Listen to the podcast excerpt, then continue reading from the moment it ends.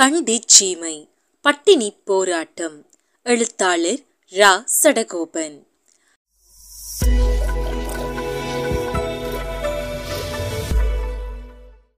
நாட்டில் எங்கு பார்த்தாலும் பசியும் பட்டினியும் தாண்டவமாடிக் கொண்டிருந்தது. அதனை கட்டுப்படுத்த அரசாங்கத்திற்கு எந்தவிதமான திட்டமும் இருக்கவில்லை. அவர்களின் உள்நாட்டு தேசிய பொருளாதார திட்டம் எல்லாம் பொய்யாகிக் கொண்டிருந்தது. அக்காலத்தில் மலையக மக்களுக்கான ஒரு பாராளுமன்ற பிரதிநிதியாக ஜனநாயக தொழிலாளர் காங்கிரஸை சேர்ந்த ஏ. அசீஸ் ஸ்ரீமாவோ பண்டாரநாயக்க அம்மையாரால் நியமன பாராளுமன்ற உறுப்பினராக நியமிக்கப்பட்டிருந்தார். தோட்டத் தொழிலாளர்கள் பசியாலும் பட்டினியாலும் செத்து மடிவதை பொறுக்க முடியாமல் அவர்களுக்கு போதுமான உணவு கிடைக்கச் செய்ய வேண்டும் என்றும் குறைந்தபட்சம் அரிசியும் மாவுமாவது வழங்க வேண்டும் என்றும் அவர் பாராளுமன்றத்தில் கொடுத்த குரல் யாருடைய செவியையும் எட்டவில்லை. இது தொடர்பாக ஒரு ஆய்வில் தனது குறிப்பை பதிவு செய்திருக்கும் ஆய்வாளர் கே. எம். டி. சில்வா தெரிவித்திருப்பதாவது பொதுவாக நாடு முழுவதும் பஞ்ச நிலைமை காணப்பட்ட போதும் அது தோட்டத் தொழிலாளர்களை மிக ஆழமாக பாதித்ததற்கு காரணம் அவர்களுடைய வருமானம் மிக குறைந்ததாக காணப்பட்டமையாகும். ஏனைய நகர்ப்புற மக்கள் மத்தியில் பணப்புழக்கம் சற்று அதிகரித்து காணப்படுகின்றமையால் அரிசிக்கு பதிலாக அவர்கள் பல்வேறு உணவுப் பண்டங்களையும் வாங்கி உண்ணக்கூடியதாக இருந்தது. ஆனால் தோட்டத் தொழிலாளர்களை பொறுத்தவரையில் அவர்கள் அரிசியையும் மாவையும் மட்டுமே பெரிதும் நம்பியிருந்தார்கள். அந்த இரண்டுமே கிடைக்கப்பெறாத நிலையில் அவர்களின் நிலைமை மிக மோசமானதாக இருந்தது. அவர்கள் வறிய மக்கள் என்பதற்கு பதிலாக பஞ்ச பரதேசிகள் என்ற நிலைமைக்கு தள்ளப்பட்டனர். ஒரு கட்டத்திற்கு மேல் பொறுக்க முடியாத தொழிற்சங்கங்கள் தங்கள் மேல் மக்கள் நம்பிக்கையை இழந்து விடுவார்கள் என்பதை கருத்திற்கொண்டு ஒட்டுமொத்த தொழிற்சங்க போராட்டத்திற்கு அழைப்பு விடுத்தார்கள். இந்த தொழிற்சங்க போராட்டத்தில் இரண்டு தொழிற்சங்க கூட்டமைப்புகளை கொண்ட பதிமூன்று தொழிற்சங்கங்கள் பங்கு பற்றின. பெருந்தோட்டத்துறை தொழிற்சங்கங்களின் கூட்டு கமிட்டி பின்வரும் போராட்ட கோரிக்கைகளை அறிவித்தது. தொழிலாளர் குடும்பங்களுக்கு போதுமான அளவுக்கு உணவு பண்டங்கள் வழங்கப்பட வேண்டும். மாதச் சம்பளம் நூற்றி எண்பது ரூபாய் வழங்கப்பட வேண்டும். மாதாந்தம் அலவன்ஸ் கொடுப்பனவாக இருபது ரூபாய் வழங்கப்பட வேண்டும். தோட்டத் தொழிலாளர் தொழிற்சங்க கூட்டு கமிட்டியில் பின்வரும் தொழிற்சங்கங்கள் அங்கம் வகித்தன. இலங்கை தோட்ட சேவையாளர் யூனியன் இலங்கை தேசிய தோட்ட தொழிலாளர் யூனியன் தேசிய தொழிலாளர் காங்கிரஸ் சங்கொடி சங்கம் இலங்கை விவசாய தோட்ட தொழிலாளர் யூனியன் இலங்கை தொழிலாளர் கழகம் மலைநாட்டு தொழிலாளர் யூனியன். ஏனைய தொழிற்சங்க கூட்டு கமிட்டியில் இலங்கை தொழிலாளர் காங்கிரஸ் இலங்கை மெர்கன்டைல் யூனியன் தொழிற்சங்கங்களின் மத்திய கமிட்டி லங்கா தேசிய தோட்ட தொழிலாளர் யூனியன் லங்கா விவசாய தோட்ட தொழிலாளர் காங்கிரஸ் பொதுச்சேவை தொழில்நுட்ப உத்தியோகத்தர்கள் தொழிற்சங்க கூட்டமைப்பு என்பவை இணைந்திருந்தன.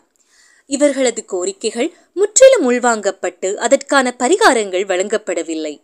அற்பத்தனமான பத்து சதவீத சம்பள அதிகரிப்பை வழங்குவதாக அரசாங்கம் அறிவித்தது. தொழிலாளர் வாழ்வில் தொடர்ந்து மறைப்பட்டினி நிலைமை அதிகரித்துக் கொண்டிருந்தது. அவர்களது பிரதான உணவாக இருந்த அரிசி மா பான் ஆகியன கிடைக்காத நிலையில் அவர்கள் இலைகொலைகளை அவித்து தின்னும் பரிதாபகரமான நிலைமைக்கு தள்ளப்பட்டார்கள். தாய்சேய் மரணம் உச்ச சதவீதத்தில் காணப்பட்டது. இரத்த சோகை மந்த போசனம் ஆகிய நோய் நிலைமைகள் ஏற்பட்டன.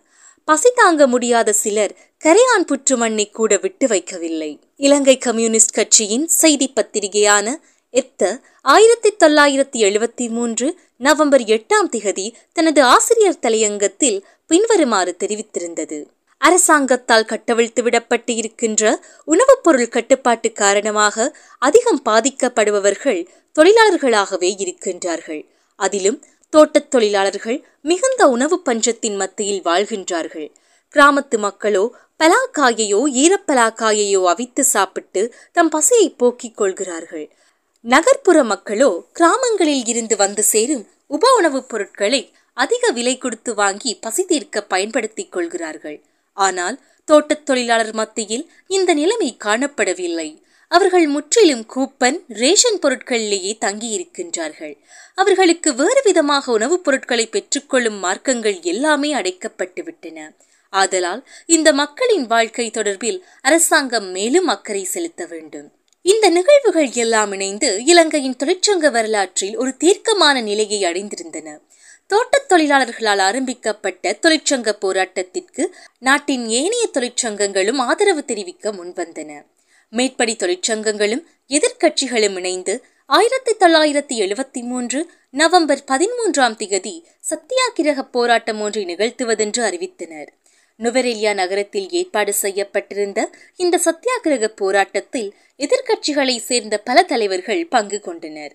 அப்போதைய ஐக்கிய தேசிய கட்சியின் தலைவர் ஜே ஆர் ஜெயவர்தன இலங்கை தொழிலாளர் காங்கிரஸ் தலைவர் எஸ் தொண்டமான் ஆகியோருடன் ஏனைய கட்சிகளின் தலைவர்களும் முக்கிய பிரமுகர்களுமான மத்திய கொழும்பு பாராளுமன்ற உறுப்பினர் ஆர். பிரேமதாச காலி தேர்தல் தொகுதி உறுப்பினர் டபிள்யூ தஹாநாயக்க ஹபரத்துவ தேர்தல் தொகுதி உறுப்பினர் பிரின்ஸ் குணசேகர கண்டி பாராளுமன்ற உறுப்பினர் இ எல் சேனாநாயக்க நுவரெலியா பாராளுமன்ற உறுப்பினர் காமினி திசாநாயக்க உடுவில் பாராளுமன்ற உறுப்பினர் வி. தர்மலிங்கம் இலங்கை தொழிலாளர் காங்கிரசின் உபத்தலைவர் எம். அருணாச்சலம் அதன் செயலாளர் எம். எஸ். செல்லச்சாமி தெடிகாம தேர்தல் தொகுதி பாராளுமன்ற உறுப்பினர் ருக்மன் சேனாநாயக்க ஆகியோர் கலந்து கொண்டனர். இவர்கள் தெரிவித்த கருத்துக்களின் சாராம்சம் பின்வருமாறு. தோட்டத் தொழிலாளர்களுக்கான உணவுப் பொருட்களின் விநியோகத்தை அரசாங்கம் இந்த அளவுக்கு குறைத்து இருக்குமாயின் அதன் பின்னணியில் சதித்திட்டம் ஒன்று காணப்பட வேண்டும் என்று எண்ணத் தோன்றுகிறது. இது முற்றிலும் அவர்களை கொன்று தீர்த்து விடுவதற்கான ஒரு திட்டமாகவே காணப்படுகிறது.